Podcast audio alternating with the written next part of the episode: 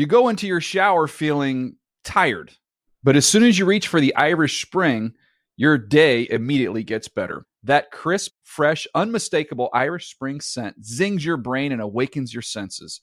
So when you finally emerge from the shower, 37 minutes later, because you pay the water bill so you can stay in there as long as you want, you're ready to take on the day and smell great doing it. Irish Spring Body Wash and Bar Soap. Fresh, green, Irish. Shop now at a store near you. Getting ready to take on spring? Make your first move with the reliable performance and power of STIHL battery tools. From hedge trimmers and mowers to string trimmers and more, right now you can save $50 on select battery tool sets. Real STIHL. Offer valid on select AK system sets through June 16, 2024. See participating retailer for details.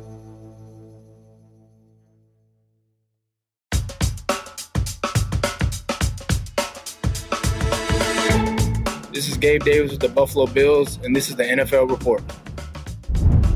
Welcome into a brand new Tuesday edition of the NFL Report. James Palmer, Steve Wyche with you. We have a slam show. We're going to get Torry Holt into the Hall of Fame, Steve. We're continuing to stump to get the wide receiver from the greatest show on turf into the Hall of Fame. He's going to join us today on the NFL Report. Marc Ross is going to break down What's going on at the top of the draft? What should the Bears do? A front office perspective, pull back the curtain there. Omar Ruiz was at that Cardinals and Eagles game. He's going to tell us about what's going on in that Philadelphia Eagles locker room. Also, the NFL reports insider Mike Garafolo going to join us about maybe some possible head coach openings that are on the horizon. But Steve, let's start with the playoff picture. It's starting to come in for, to fruition here. Look at what we have starting with the NFC. We have a couple of divisions still up for grabs. Haven't been clinched yet, but we do know the number one spot. That's not moving. We know the Cowboys can clinch the NFC East. The Lions could be the two or the three. The Eagles could be the five or the two. There's some still some shuffling that could happen within the NFC, Steve. Yeah, absolutely, JP. And like you said, there's only two spots available, but we're still unknown who's going to win the NFC South and who's going to win the NFC East. And JP, a little bit later, we're also going to have Jeff Chadiha on with his first read column, and we're going to have that conversation as well. But since it's 2024 and it's New Year's resolutions, let's see if some of those teams okay. who are coming after the number one seeded 49ers can make a resolution to possibly beat them. James, it, it, let, let's think for them. Do you have any team in the NFC who might be able to get past the Niners who have the Super Bowl or the NFC's route to the Super Bowl coming through Santa Clara? I'm going to go with the Detroit Lions, and it's for two major reasons. One, Steve, they had that game one in Dallas where Dallas plays so well aside of the fact of the way things ended with the officiating. But I do think with the way that happened and the way type of coach that Dan Campbell is, he might use this as motivation, propelling them into the playoffs and how they move forward. It, he did it last year when they started one and six. Then they go eight and two. What do they do? They use that end of the season to propel them into this year. They haven't lost back-to-back games this season. That's one thing I've always noticed with this group is when they have adversity, they get blown out by the Ravens. What ends up happening? They win the next three. The other part of it, Steve, is that I do feel like with all the weapons they have, Sam LaPorta playing dominant tight end as a rookie. You have Amon-Ra St. Brown that's dominating over 1,300 yards as a wide receiver, two backs, over a 1,000 scrimmage yards. You have the ability to score points, score them quickly, score them early. And if you can make the 49ers play from behind, perhaps that's where the Lions could find some success if they can get out early if this matchup ends up happening. And the other last part of it is, Steve, they have a very underrated offensive line, which you need to play good offensive line football against this 49ers defensive front. They're good in the trenches. They're physical. Maybe this would be the team I would pick, but man, San Francisco looks good right now, bouncing back. Yeah, it's going to be hard for anybody to get through the 49ers as deep as they are. They're going to have some time to rest and heal up because they've got that bye. Probably aren't going to play yeah. their players week 18. But you know what? I'm going to talk about the LA Rams having the best shot. And it sounds oh. crazy because the Niners have basically bought a block of property Tell in me. the LA Rams' heads and beaten them eight out of the last nine times. But JP, the majority of those wins have been one possession games. These teams know each other well. So I think that familiarity gives True. the Rams, if there is an advantage to have from other these, these, these challengers in the NFC, it's that familiarity, right? And because they know each other so well, the coaches, a lot of the players, And the fact is, you mentioned with Detroit, the Rams have the offensive weapons, especially a wide receiver, and True. now with Kyren Williams in the running game, to get out to a lead and to make the 49ers play from behind. Now, one thing about the Rams also, their defense, it is a bend but don't break defense. They find ways to come up with timely stops, which would be very important against the 49ers. Now, I'm not picking Dallas. Neither one of us did. Dallas's ability to stop the run, No. I think it will be a huge issue playing a team like the 49ers. We saw how the Niners boat raced them earlier this season. So I'm going to stay within the division, and if they meet for a third time, that will be the case. All right, now let's flip it over to the AFC. Let's look at the playoff picture there where the Baltimore Ravens have secured with authority the number one seed. But you see Miami at number With two. authority is right. Miami's at number two, but right now they could lose that. They could flip with the Buffalo Bills. They've got a huge Sunday night head to head clash. But you see a team like the Cleveland Browns, they've secured a spot. The Chiefs have secured a spot this weekend, but there are three open playoff positions in the AFC. So, JP, let's go back to these Baltimore Ravens. They're the top seed. Let's go back to this New Year's resolution. Is there any team in the AFC that can beat a team like the Ravens, which is absolutely destroying anyone they encounter lately?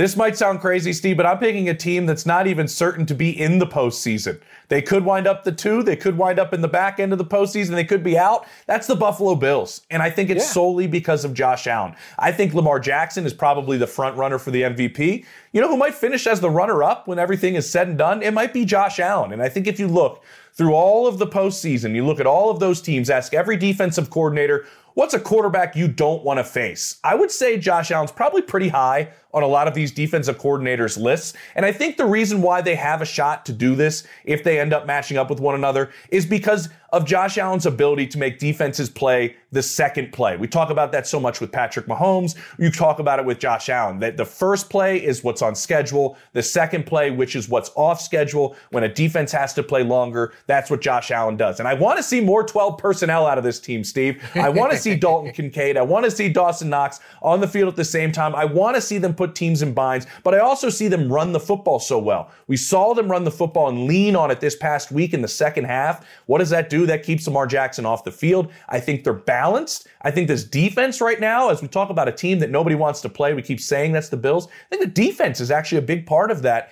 as well with the way they're playing up front and on the back end. I'm going to say the Bills are probably the team built to go and maybe take down the Ravens, who I just don't know like saying that sentence, Steve, because the Ravens are so good right now. Yeah, I, I look, no, no one is going to have any issue with you saying the Buffalo Bills because they've got the experience and they've got the players to Mm-hmm. possibly match up against the Ravens. You know, it's a shame. A couple weeks ago, we probably would have said the Dolphins, but the fact that both of their edge Yep. rushers now with Bradley Chubb down Great for the point. season, Jaelan Phillips out, that really hampers them against a team like the Ravens.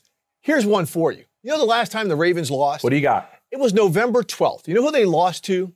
The Cleveland Browns. And that was before Whoa, Joe, Joe Flacco. Flacco. The Cleveland Browns can be the team Holy- that could okay. upset the Baltimore Ravens, as crazy as it sounds. But again, I'm going back to familiarity.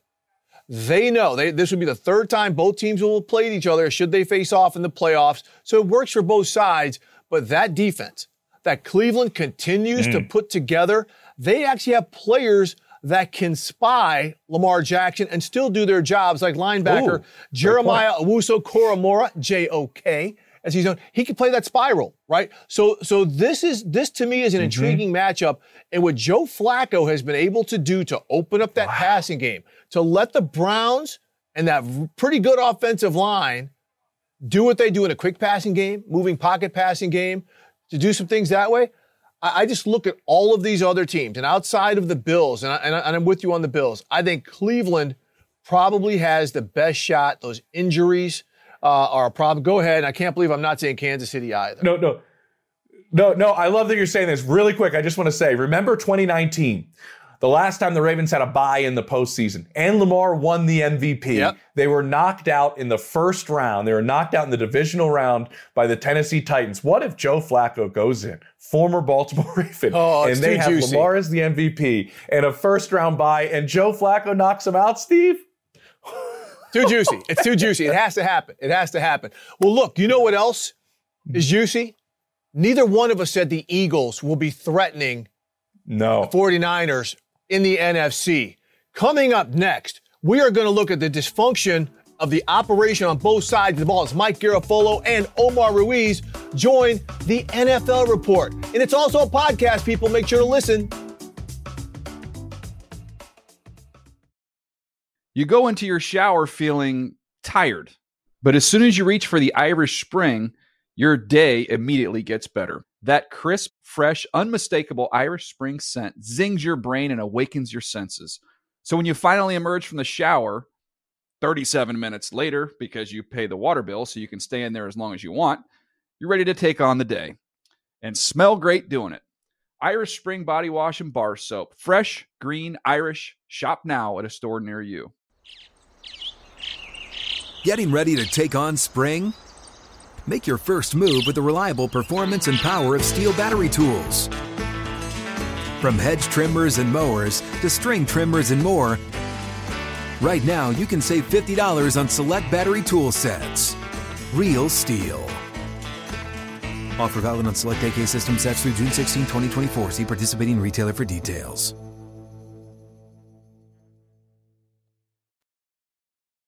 All right, welcome back to the NFL report. I'm Steve Wyche, my guy James Palmer. JP, we are now joined by NFL Network insider Mike Garafolo. Mike G, happy The NFL Reports 2024. Insider.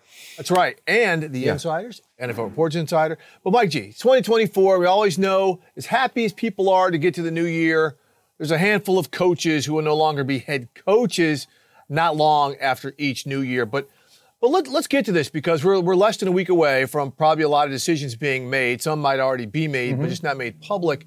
Um, from folks I'm speaking to, they're not thinking that there's going to be 10 coach firings like a lot of folks were assuming a month ago. Yeah, we're probably south of that, but we'll have a nice solid chunk to work with, Steve. We always do. Uh, it's very rare if you're, you know, under five. I, I don't think we'll be there. We're in the we're in the five to six, seven, eight range potentially, and we're looking at a couple of really cornerstone guys. Uh, and and I thought a couple of weeks ago, Pete Carroll and Bill Belichick, we may be come to the end of both of those uh, tenures. Not so sure on either one of them right now. And I'll, I'll start What? with Belichick. Um, yeah, I'll start with Belichick. you know, there's still going to be a conversation between him and, and Robert Kraft about the direction of the franchise. I, I know that my sense is Kraft would not would prefer to not fire him, right? Like would prefer for him to continue to be the coach of the Patriots and get the record for most coaches or for most wins for a coach as a New England Patriots coach. I got the sense from someone who seemed to have a little bit of a beat on this. And, and look, nobody really knows except Robert Jonathan Kraft and maybe a few select few others uh, within the Patriots organization. But I got the sense from someone who has sort of a beat on this that Belichick could potentially present to Kraft, here's my plan moving forward. Does he take a step back from personnel, allow someone else to handle that part of his job since that's been a big part of it for 20 years? And could he potentially stick around? Maybe. Stay tuned. And then as for, Real, as real quick, Pete real Carroll, quick, Mike, though, real quick, though, Mike, Yeah, if yep, you're talking yep. about that scenario, you're talking about two seasons for Belichick to get that record. I mean, for him to knock it out in one season would seem highly, highly improbable. Yeah, potentially. But you know what? They're in a position draft wise to get themselves a quarterback. And all of a sudden, doesn't that change things? Like if you get the, uh, it's the offensive side of the ball, Steve. That's what it is. I mean, Yeah. they're still playing good defense. Defense has been They're great. still playing smart. Mm-hmm. They're still playing hard. It's not a question of those things. And speaking of playing hard, those players are going to take the field on Sunday in Foxborough against the Jets, not knowing if that's going to be Belichick's last game. I would be utterly floored if the Patriots lose this game. Like, how could you send him out potentially Oh, with a loss to the Jets? Right? So I know that game really doesn't matter for playoff standings, but it'll matter for some folks who Matters are into to some other things. You know, just let you know that you may want to look at the Patriots in that one. Um, but you know, yeah, I, I it's it's if you get yourself a quarterback and you whether it's Bill O'Brien or somebody else as a proven offensive coordinator, suddenly things can look a little bit different. But I do think he needs some help on the personnel end. And Dave Ziegler's free these days. He was in New England previously. Mm-hmm. Yeah, there are a couple other options you can bring some guys in. You mentioned the veteran coaches, Mike. You mentioned kind of, you know, Bill Belichick. You mentioned Pete Carroll. They've been there for a long time. The third one, there was some rumblings, but you didn't mention him there, and Mike Tomlin. I just want to throw this scenario out there and tell me what's what. If one of these teams that is just desperate for his services calls up the Steelers and says, We want to trade for Mike Tomlin. We want to offer him blank.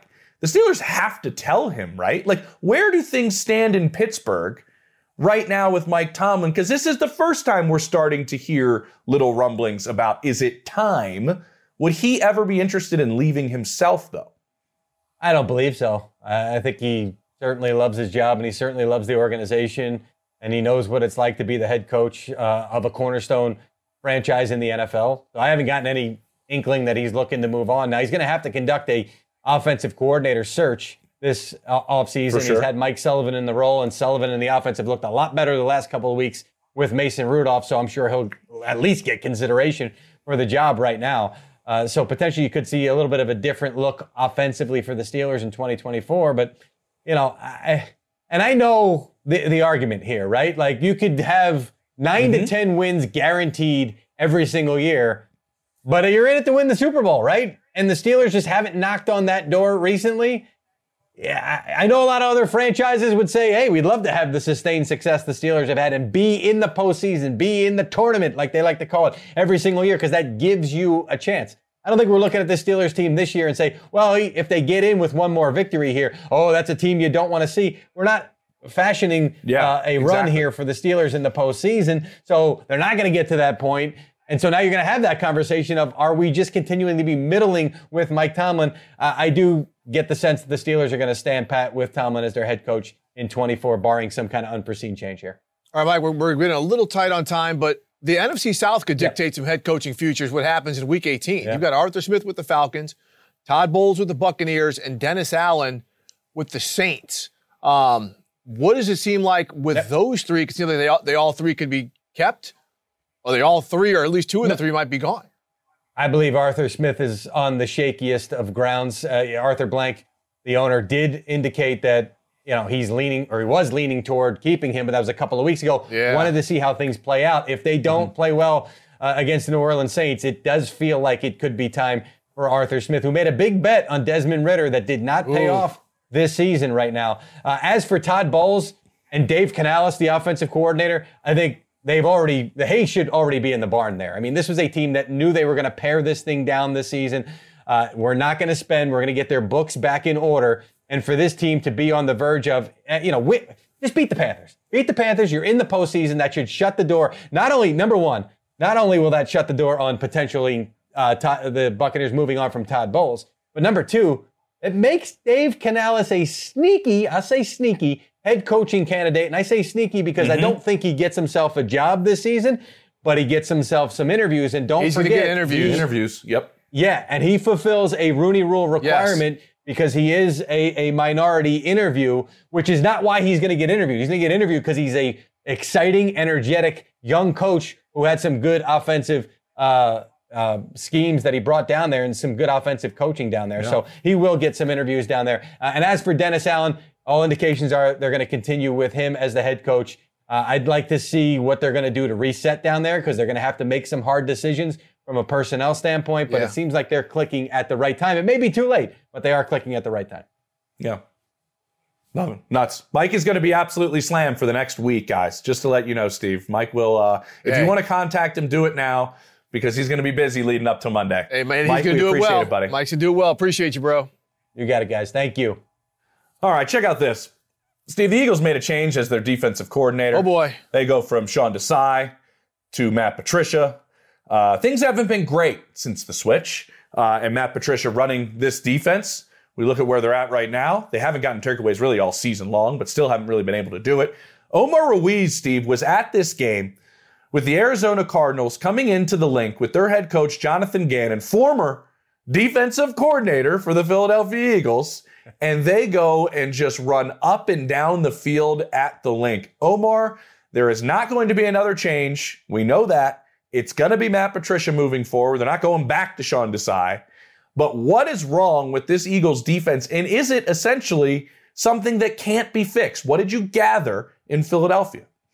Yeah, I, what I gather is they don't know. I mean, there are no specific answers to those questions, and they've been asking them for several weeks now. Uh-oh. I asked Jalen Hurts the other day uh, after the game on Sunday why they haven't been closing the last couple losses. Obviously, They had the last second touchdown by Drew Lock and the Seattle Seahawks on Monday Night Football to lose that game. And then obviously this one, Kyler Murray and James Conner, the game winning touchdown in the final minute to lose that one. And, and all Hurts could offer was they just got to use that as learning lessons, stick together, have that sense of urgency to get better. Now, Brandon Graham did have some specifics and he pointed to the injuries on the team. Avonte Maddox came back after missing some time. He had that missed tackle against Greg Dortch that allowed Dortch to get inside the 10 and led to the game winning touchdown. And he said next time Maddox is in that position in the playoffs, he's going to make that play. They had Nick Morrow, their linebacker. He just came back. Zach Cunningham ought to be back soon. Another linebacker. Darius Slay, one of the best corners in football. He should be back soon. So when they get healthy, that ought to make a difference on defense. But Nick Sirianni was asked Let's yesterday hope. is how the weight of the season is getting on these Eagles. And he said, well, that's just expectations. They know what this operation looks like. Remember last year, obviously, they were just a few minutes away from winning the Super Bowl. There's that Dortch play I was telling you about. And because they got so close, they are so hungry. They are putting pressure on themselves, more pressure than any uh, outside uh, of the locker room can provide. So they're looking to get it fixed. And I, I will provide some history here. All this, you know, Joe Flacco talk, he's been in the news. It reminds me of that 2012 season with the Ravens. This is an Eagles team that's still loaded with talent. But if you remember that Ravens team in 2012, they lost four out of five heading into the postseason. And then Joe Flacco and the rest of them got hot and they went wild. They won the Super Bowl. So the Eagles still believe that the answers are in their locker room. They just don't know what they are right now. But history does show that a team hmm. that's talented can put it together and make a run here in the postseason. They think they can. That's a real good comparison. The one, the one hmm. huge difference I would say is there were no questions about that coaching staff in Baltimore, that staff was absolutely loaded and stacked on both sides of the ball. Well, Omar, let's go yeah. ahead. But you remember, Steve, they, they, they, made it, hold on, they made a change at offensive coordinator. Remember, they fired Cam Cameron, they brought Jim Caldwell, Jim Caldwell in. So there were in. questions there, and they mm-hmm. figured it out. A- absolutely. So. And, Jim, and they figured out with the right guy and Jim Caldwell. So, you know, and, and that's what I'm saying. So, exactly. you know, they, they pulled the trigger at the right time, and it worked. And look, getting back to the Super Bowl is always tough. We're seeing some of the struggles that every team has getting back. Kansas City, some yep. of the struggles they're going. KC but, as well. Omar, I want to I want to flip over to Arizona because they did score four times there in the second half to come back and upset. and from what we have seen, this is not a good team. They're going to be picking at the top end of the draft. But quarterback Kyler Murray, since he has come back from that knee injury, Omar, this has looked like a different offense, right? Are they are the Arizona Cardinals? You, you live in Arizona, you're around this team. Are they sold that Kyler is going to be their guy moving forward? Yeah, from every conversation I've had, Kyler Murray certainly uh, is their franchise quarterback, and I think bigger picture, okay. uh, this ought to be one of those performances that Kyler Murray uh, puts to rest that narrative that he doesn't prepare, that he's not uh, putting in the work behind the scenes and studying tape. Because I spoke with offensive coordinator Drew Petzing yesterday, and that's all Kyler Murray could do last week was prepare, watch film, attend meetings. He was sick all week long. He only practiced in a limited role on Friday, but he was in every meeting, even on Zoom when he wasn't in the building on Wednesday and Thursday, and that allowed him to play the way he did. That 25 of 31, 232 yards, three touchdowns. And to come back from that pick six, remember he had that pick six, Sydney Brown took it back 99 yards, and they didn't buckle after that. He stayed put.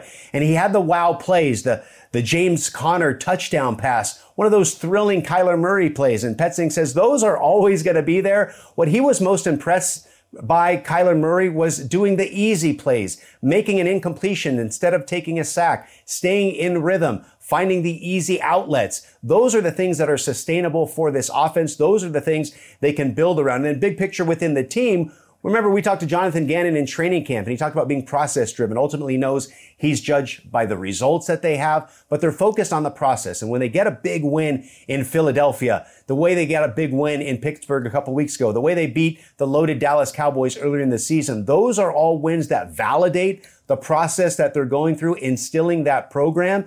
And when you look at the Cardinals, they have a NFL high 11 rookies that have started for them this year. Uh, so, so consistency is always an issue when you play that many young players. But obviously, they're building that foundation. These wins can go a long way to what could be a turnaround season in 2024. Arno sir, in under 30 seconds, tell me, what do they do with pick number four? Are they protecting Kyler Murray, giving him a weapon, trading back? What's going to happen?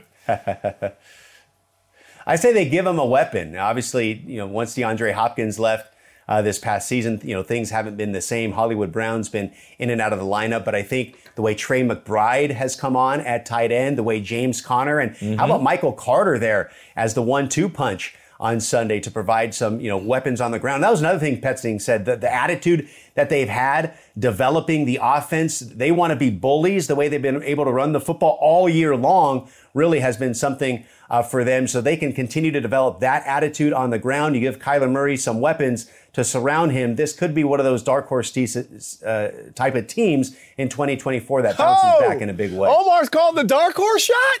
Okay. Whoa. All right, oh. All right. Okay. All right. Wow.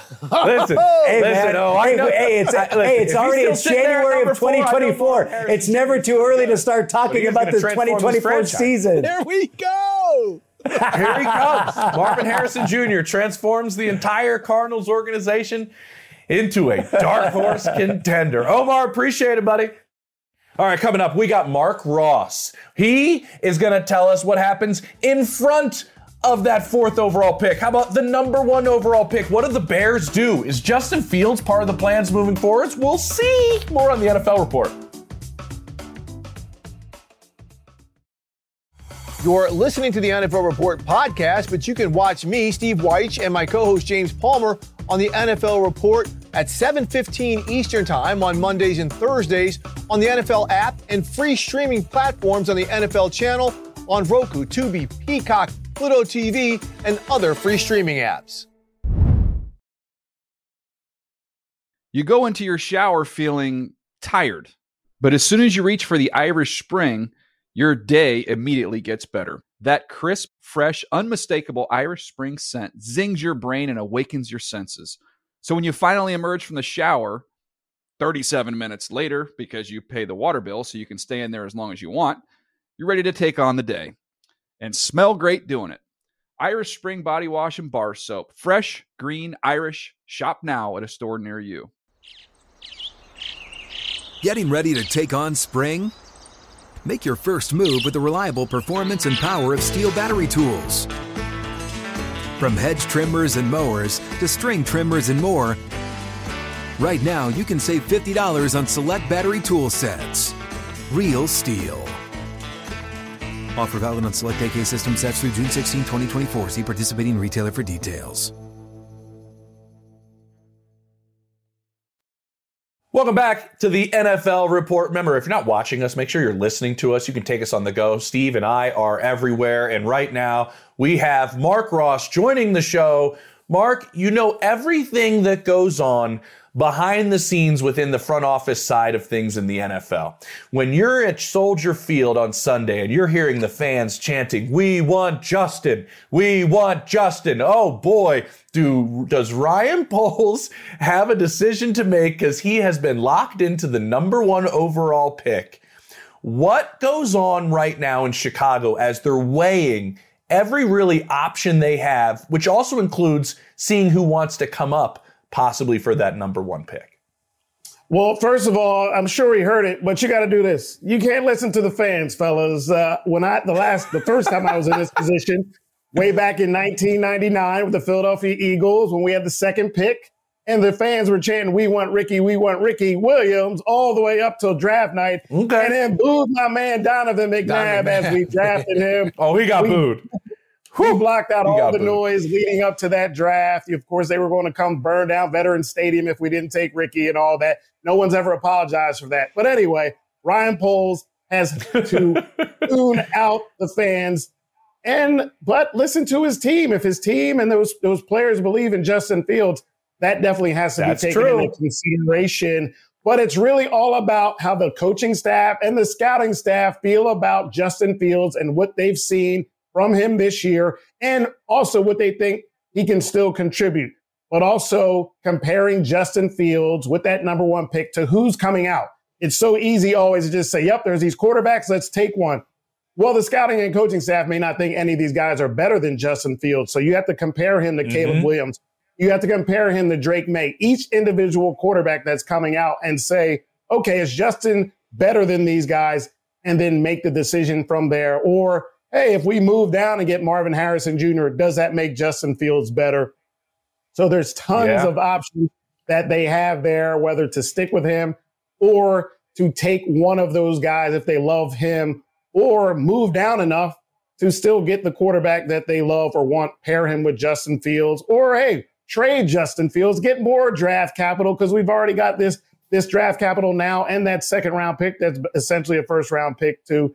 So so many options at Ryan Poles' disposal. I'd love to be in his position. I know people are like, oh, I wouldn't want to be Ryan Poles. I'd love to have that situation and all You'd those options it. and working with your staff and coaching staff and scouting staff, piecing that stuff together. Well, Marc, you say you'd love to be in his position, but that. the one thing that it seems like he's going to be back, him and Matt Eberflus, but whether they're back also determines what's going on. But you talked about, oh, they can trade back and do this. Let's look at some of the draft order and look at some of the teams that need quarterbacks. And then from your experience in the front office, tell us how you decide on which team you would like to go and how far back in the draft maybe you'd like to go. So let's start. Number number two is the Commanders. Number three, the Patriots. Number four, the Cardinals. We don't think they need a quarterback. Number five, the Giants. Very interesting. The six, the Chargers, no quarterback. Seven, Titans, they've got their quarterback. Eight, Jets, they have their quarterback maybe for another year. Nine is the Bears again. Then here's where it gets interesting. 10 is the Falcons. 11 is the Raiders. 12 is the Vikings, which is super interesting. So, Marc, how far back, when you're looking at your team, do you say, okay, we can only go back to maybe in that six Ooh, or seven range, or we can go all the way back to 10 with the Falcons because they can give us a mountain of bounty where we can add other draft picks to help support Justin Fields. Yeah, at any time throughout the draft, but particularly at the top here, when you go through your draft meetings and you see your draft positioning, you want to trade back, but trade back so you still get a player you want and a player you love. You don't want to trade out and you're sitting there at, at 10, you're like, well, who do we take now? we got all the way back to 10. We got these draft picks, but we don't love anybody that's here. So, number one, you're looking at the compensation package wherever that falls to say, yep, we love this now or a, a, first round pick for next year. That could be in the mix as well, or players and picks. So you're looking at the compensation, comparing that and saying, okay, what do we like the best? But then also to get to a certain point on your board where you have a group of players and you say, okay, we've got these three guys. We don't want to miss out on one of these guys. We want to get one of them. So we don't want to be at number eight and then and sitting there with a player we don't like.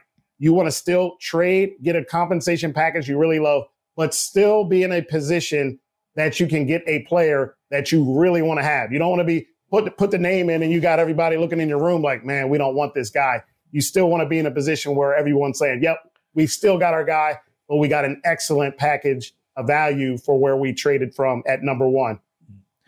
I'm fascinated by it because also with Marc, the way that we're hearing Justin Fields has the locker room, how much you said you don't look at fans, but how much does that weigh into a front office when they know that the other 52 guys in that locker room want Justin Fields to stay? How much does that weigh into your evaluation of making this difficult, difficult decision? But you want the decision, you said. Oh, no doubt, no doubt. That's what that's what it's made of. You know, nobody. No, easy stuff is easy. Layups are easy. Who, who's going to beat people off the dribble? Hit these threes with someone in your face. That's what you want as a GM. You should, there you we go. Relish, relish that position to to be in. And yes, you definitely have to take into account how your team feels about a quarterback and the belief. The the the belief is a huge thing with the Giants with Eli Manning. I, I, I said that was the biggest strength he had is that the team believed in Eli you know, the mm. free interceptions, whatever they believe Eli's going to get it done. So that's a huge step. But Justin still has to show enough, and he's shown flashes. There still has to be that play that, okay, I know the team loves this guy, but, uh, you know, he can't even make these easy throws, or we don't think he's processing well enough. You still have to block that out what the team thinks and go with what your scouting staff and your coaching staff evaluates Justin Fields and his potential or viability, again, compared to who they could get in the draft and say, Caleb Williams is going to be better than Justin Fields and he can take us to another level. I know the team likes Justin, but just talent wise, play wise, we think he can take us to another level that Justin cannot take us to. So, yes, you weigh it in, but ultimately, you can't let players make decisions for you. You take into account, but they can't make decisions. It just helps you and guides you a little bit if you have your guy. Especially players who don't give you enough of a record as to where we're not even having a conversation like this because you're making a playoff. You're playing run. right now, man. Yeah, playing You're right playing now. Okay. right now. All right, hey, Marc Ross, thank you so much. We, we got to get going, but we're going to have you back next week because you got a whole lot of stuff going on. Oh, we got a after lot to talk about next 18. week. And remember, Let's this go. is also a podcast. You can find us wherever you get your podcast. But coming up next, he was a member of the greatest show on turf, and for the fifth consecutive year, he's a Hall of Fame finalist. Torry Holt on the NFL Report right after the break.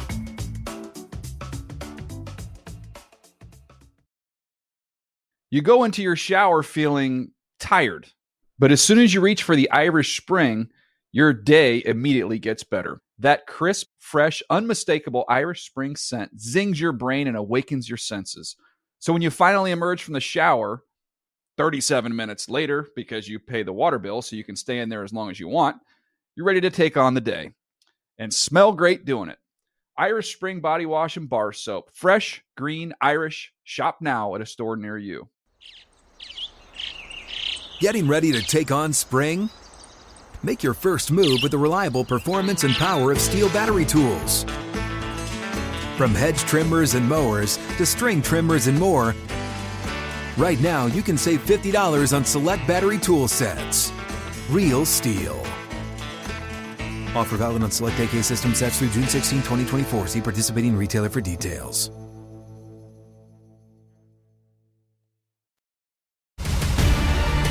Fires the middle. Torry Holt got it in traffic. Wow. Throws the end zone. Touchdown Rams. Torry Holt. He's in the open field. 10, 5. Touchdown. Torry Holt. He's got a touchdown. Caught by Torry Holt. Touchdown Rams. Holton Bruce. Stay tuned. Touchdown. Torry Holt. Receiver there. Torry Holt's got it. Touchdown Rams. Yes, yes. And we won it. Oh man, JP, that, that is such an awesome video. Now we were joined That by the awesome. star of that big game, Torry Holt. Happy New Year to you, Torry. Happy New Year, New Year to you guys, man. Thanks for having me on the NFL report. All right. Well, look, it's going to be a new year because once again, you are a Pro Football Hall of Fame finalist, Torry. We've been here before, bro. It's your it's your it's your fifth Yeah. time, and and I just kind of want to know, like, going through this the past couple of years and getting the phone call instead of the knock. Has it globally, ha- has it changed your perspective on this process at all? Like, am I going to get in? Is blah, blah, like, have you changed at all with this? No, I've, I've tried to stay the course. Uh, thankfully, you know, I just kind of lean on my faith. But I tell you what, though, to be honest with you, Steve, it- it's a it's a an emotional roller coaster. It really is because that's not a day that goes by that I don't think about possibly being inducted into the Pro Football Hall of Fame. Think about that. There's only 371 Mhm. members. There's only 28 receivers in the National Football League that are Pro Football Hall of Famers. Lord willing, I'll be 29th. Um, so uh, I, I enjoyed the process. I learned something new every single year, but I just ride the wave, man. And it's really cool because it's a journey for me. I, I, I, I put something out on I put something out on my Instagram, and I said the journey continues, and that's it. You know, and I'm just staying down on it, like like Killer Mike. I'm just staying down by law. I'm just staying down on it, waiting on my turn. Um, and- but at the same time, but at the same time, really enjoying the moment because it is really special. There's so many men that's played in the National Football League, but there's only a few that's graced the hall. So hopefully, uh, hopefully soon I'll be gracing the hall, man. Torry, you mentioned it being a roller coaster. I'm assuming this makes the roller coaster ride maybe a little bit more enjoyable. We've had Andre Johnson on the show, we've had Eddie George on the show, and those two guys specifically, and you know there's others, have been stumping for you personally to get in. They said it on our show. They're like, it's time for Torry to get in. When other guys that are waiting for their turn as well are stumping for you to get into the hall, what does that kind of mean, that support from other guys that are also trying to get that gold jacket? First and foremost, that's respect. It really is. You know, that's um because it's it's hard. You know, it's just it's it's tough to sustain a Hall of Fame level year in and year out. First and foremost, and for your peers to recognize you as an Hall of Fame, it just again uh, kind of validates what type of player they thought you were, um, the type of competitor you were, the type of uh, leader you were in your community, uh, on your organization, and the representation uh, that you um, every single year uh, gave the National Football League. So that is really cool to hear that. Look, there's so many guys out there that that I feel are Hall of Fame worthy as well, and I'm champion for them. Uh, you know, I, I, think back to one guy that comes to mind for me is, and, and I love him to death. He's a, he's a, he's a tremendous wide receiver. He was really dominant in his era. Was was uh, was Sterling Sharpe? You right. know, um, and, mm. and, when I see Sterling, you know, I, I, automatically give him his flowers because he, you know, he paved the way uh, for a lot of us that's played the position. So, no, I'm I'm thrilled to hear that from my counterparts. Thrilled to hear that from guys that I competed against and guys that I have respect for too, and carry themselves at a Hall of Pro Bowl Hall of Fame level too. So again, man, um, my peers have said to me time and time again they feel I should be in the be in the Pro Football Hall of Fame. Hopefully, the voters get it right as well. Yeah, Torry, again, Sterling Sharpe, one of the best receivers I've ever seen, just had that short career, had a neck injury, which cut it short, but still, like in that era, like he he he he was that guy. So Torry, let me ask you this: when you when you look, we were just watching highlights of you and Isaac Bruce. Like Isaac Bruce is in, Kurt Warner is in, Orlando Pace is in, Marshall Faulk is in. When you just, you know, sometimes these voters might say, "Oh, we can't put in five guys from one team," but this, but to me, that only helps your case because you put up the numbers that you did with all of that other talent yeah. doing what it said. Don't you think that's more of a feather in your cap than anything? I think so. And I think the voters have to look at my case. They have to look at me as a yeah. player. I, just as they did with Marshall, just as they did with Orlando, just as they did with Isaac, just as they did with Kurt and Aeneas, they looked at their case. They looked at what they did in the National Football League. Look at what I did in the National Football League for a decade. And what it was saying to you is I was an all-decade player, I was an all-pro, I was a Super Bowl champion, all of the all of the accolades that you can possibly amass in the league. I was that. Uh, uh, records in the National Football League that was set as a rookie and beyond. I mm-hmm. was that. And beyond the greatest show on turf days, I was still that guy producing and producing at a high level. I was that guy. So I think I voted, I hope our voters look at my case, Torry Holt, as a player, um, and, and and and and really see what I was able to do, the impact that I was able to have in my 11 years in the National Football League. Well said.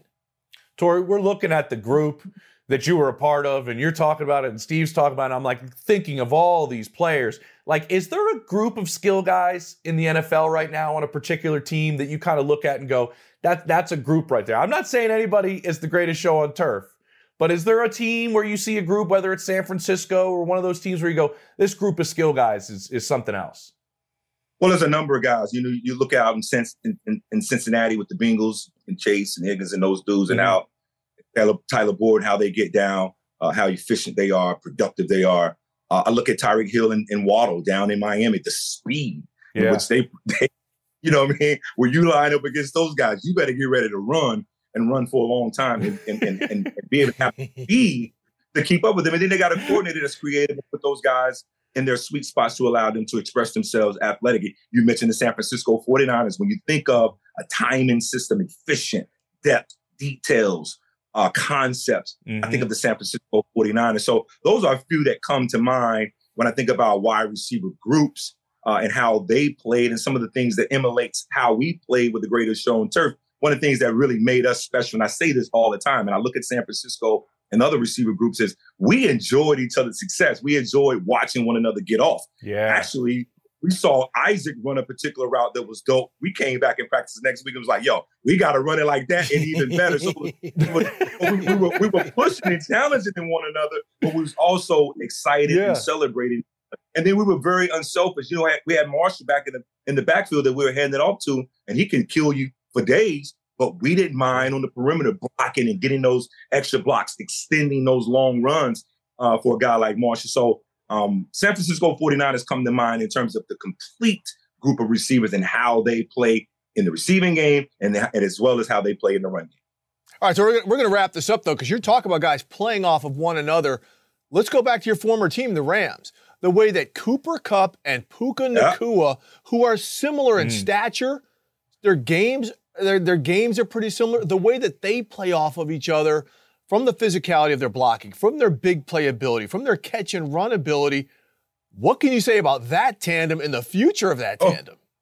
Oh, I can say so much about that tandem. First and foremost, they're Rams. So I'm, go ahead. So I can go all about my Rams. and our and our Rams receivers and the and the tradition that we have at the wide receiver position when you think about the Los Angeles Rams or the St. Louis Rams, Los Angeles Rams, have way you want to say Rams. Look, these dudes, man, are talented as all get out. As you see there, uh, Puka Nacua, uh, 1,445 yards. I think he's 100 yards away from breaking the breaking the record for a rookie. Uh, 101. I wrote it down here. 101 catches. He needs four to break the record. His size, uh, the, the speed in which he plays, the passion in which he plays. It's fun watching Puka Nacua play the game of football. And then he has a guy in Cooper Kupp that he sees how to do it every single day in terms of the professionalism, the consistency, the work ethic. Cooper Kupp, man, I said time and time again, when you go in that meeting room, he's going to be the first person you see right up front taking notes, pertinent notes. But he also shares the information with Puka and, and, and the rest of the wide receivers on that roster. So, look, I love the wide receiver corps there, the duo of those two guys. Uh, they're talented. Both are not small guys. You're talking about guys that are six two plus, um, mm-hmm. really nice size, thick. And the other thing about Puka Nacua, yeah, they throw him the football, but he also now is involved in the jet sweeps, and he's yep. using that side of key mm-hmm. first downs with his Rams offense to stay on to keep them on the uh, field and moving the chains. And then they got a guy in Matthew Stafford right now. It's hot, and he can get them all the ball anywhere on the field. Torry Holt showing us those hands and only compare to Brian Baldinger's when we do that. hey, Torry, man, you know, we're supposed to be objective and doing what we're doing. But I got to tell you, man, we're pulling for you to finally get that knock on the door. We appreciate you joining us here on the NFL Report. Again, Happy New Year and thanks so much. Thank you guys very much. Appreciate it. All the best. Peace. Coming up, Jeff Chadiha's first read column. We're going to break down the AFC South. This could be a division for the next few years that we're all going to be enjoying watching these young quarterbacks play. More NFL Report coming up next.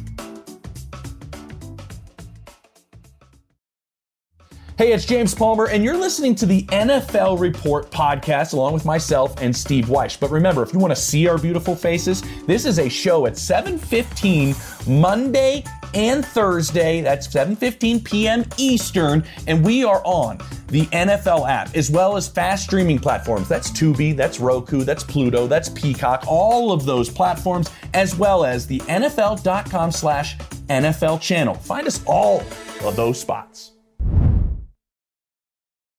You go into your shower feeling tired, but as soon as you reach for the Irish Spring, your day immediately gets better. That crisp, fresh, unmistakable Irish Spring scent zings your brain and awakens your senses.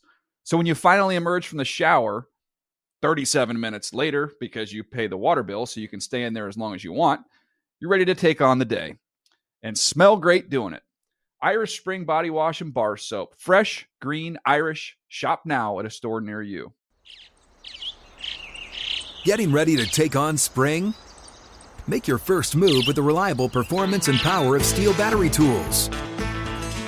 From hedge trimmers and mowers to string trimmers and more, right now you can save $50 on select battery tool sets. Real STIHL. Offer valid on select AK system sets through June 16, 2024. See participating retailer for details. All right, we're back with our final block of the NFL report. And for that, we're bringing in our guy, Jeff Chadiha, every week. Oh, it's God. the first read segment. And Jeff, right. just for the people listening on the podcast, you have yeah. on your your Michigan gear. My colors.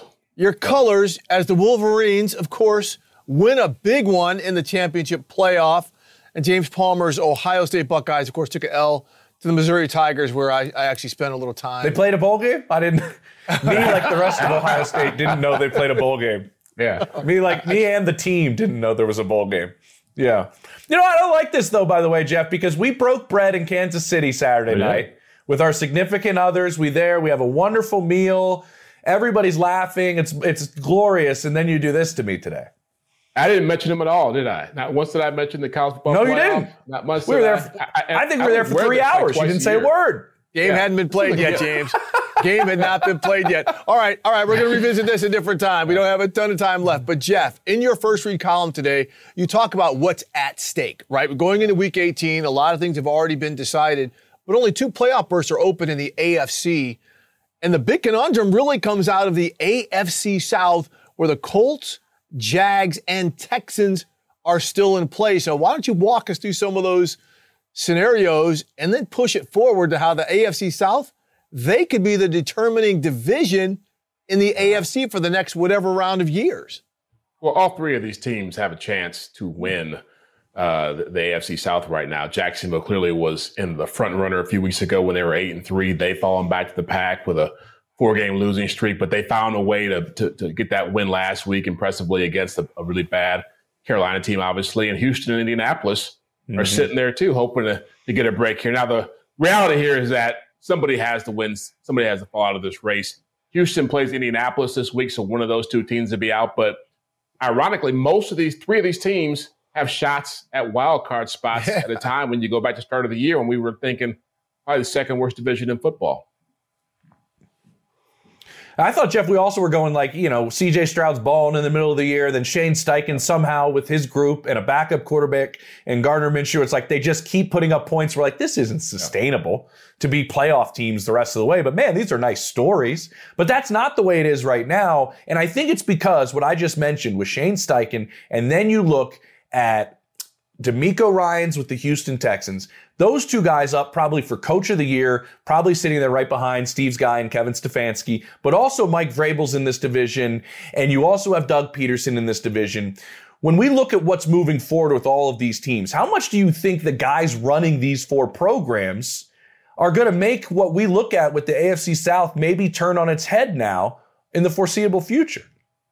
Well, you look at the AFC South from that lens, and what you're looking at is a, a, division that has a great opportunity to really influence the AFC going forward because what you have there with with Stroud, Richardson, Will mm-hmm. Levis, and Trevor Lawrence is four guys on rookie contracts, right? And so these teams can go out. Jacksonville's yep. already spent money, but you have teams can go out and really still be, keep building around what they have at the quarterback position, and they're well coached. So much as we talk about Kansas City and Buffalo and Cincinnati and and Baltimore, now you might potentially have four more teams that can be players in this because their brand of football in the division is it's a more physical division. It's a division that, as you mentioned, is really well coached, and we're finding out that the GMs there know what they're doing too. And so, yeah, I'm excited to see what comes out of this division going forward because mm-hmm. nobody thought they'd have more than one playoff team, and they might have two. How about that? How about that? So, Jeff, every week in your column, you talk about the MVP race, and it is, in the words it's of over. Vinnie Johnson of the Detroit Pistons, OVA. It is over. it is yeah. over. Lamar Jackson, the deal is sealed. I mean, what what can you say? Because some people are going to say he doesn't have the stats like this, but he's he's the MVP. He's oh, the best player. He's the oh, best player in the NFL.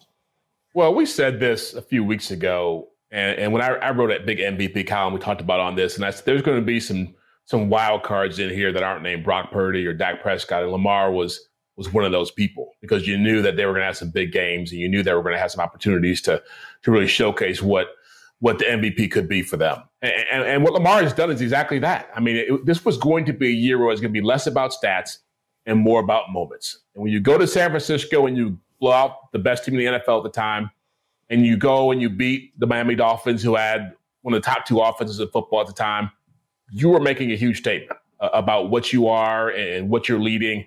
Like I thought he had a great chance to win it just by them being the top seed. But you look at what he's done the last couple weeks and the way he played against the Dolphins, yeah, it, it cemented it. He's going to be, he's going to get his second MVP. All right, Jeff, under 30 seconds. Is the runner up then Josh Allen? I we're think talking about it is. Yeah, I think it is. But I, will make a case for Dak Prescott. You know, I mean, it's like Dak has got the numbers, but he's played against lesser competition, I think, than what Josh has. Josh has a ton of touchdowns and has rallied the Bills. You know, it's if he didn't have the turnovers, he might have that award. But but again, I think hmm. Josh Allen's done a lot to keep Buffalo in there, and, and I like him as a number two with Dak three. Wow. Interesting. Okay. Christian McCaffrey. Oh, that must be your it. OPOY. Must, I'm must be Christian McCaffrey. Running backs. It's quarterback. Yeah. Oh, okay. We're talking about for a yeah. runner up. Talking yeah. for a runner up. Hey, Jeff, we appreciate you. Let's see what the Wolverines can do. No, not today. In the big yeah. game. We'll, we'll, no. we'll get back, but we appreciate hey. you. Have a happy new It's year the rest new- of the way. It's a happy new year already, brother. Happy new year already. There we go. I, I like right, I like the Jeff Chadiha in person much more than the virtual Jeff Chadiha. There Not we go. lie. Well, I had well, a great time of- with him this weekend. hey, speaking of virtual, here we are, James and I. You can find us on the NFL Report. Today it's Tuesday, but typically every Monday and Thursday at 7:15 p.m. Eastern Time on your free streaming apps like Roku, Tubi, Peacock, Pluto, places like that. But we're also a podcast. You can find us on iHeartRadio and other places where you get your podcast. So, JP, you got about the final 20 seconds here, week 18. What do you think we're going to be talking about this time next week, which will also be on a Tuesday? Oh man, I'm not even going to go to that, Steve. I'm going to go to Thursday when Baldy breaks down everything we need to know between that Dolphins and Bills game. Oh, oh, it's going to be my favorite Baldy's favorite films of all time. Let's Take do the easy, guys. podcast.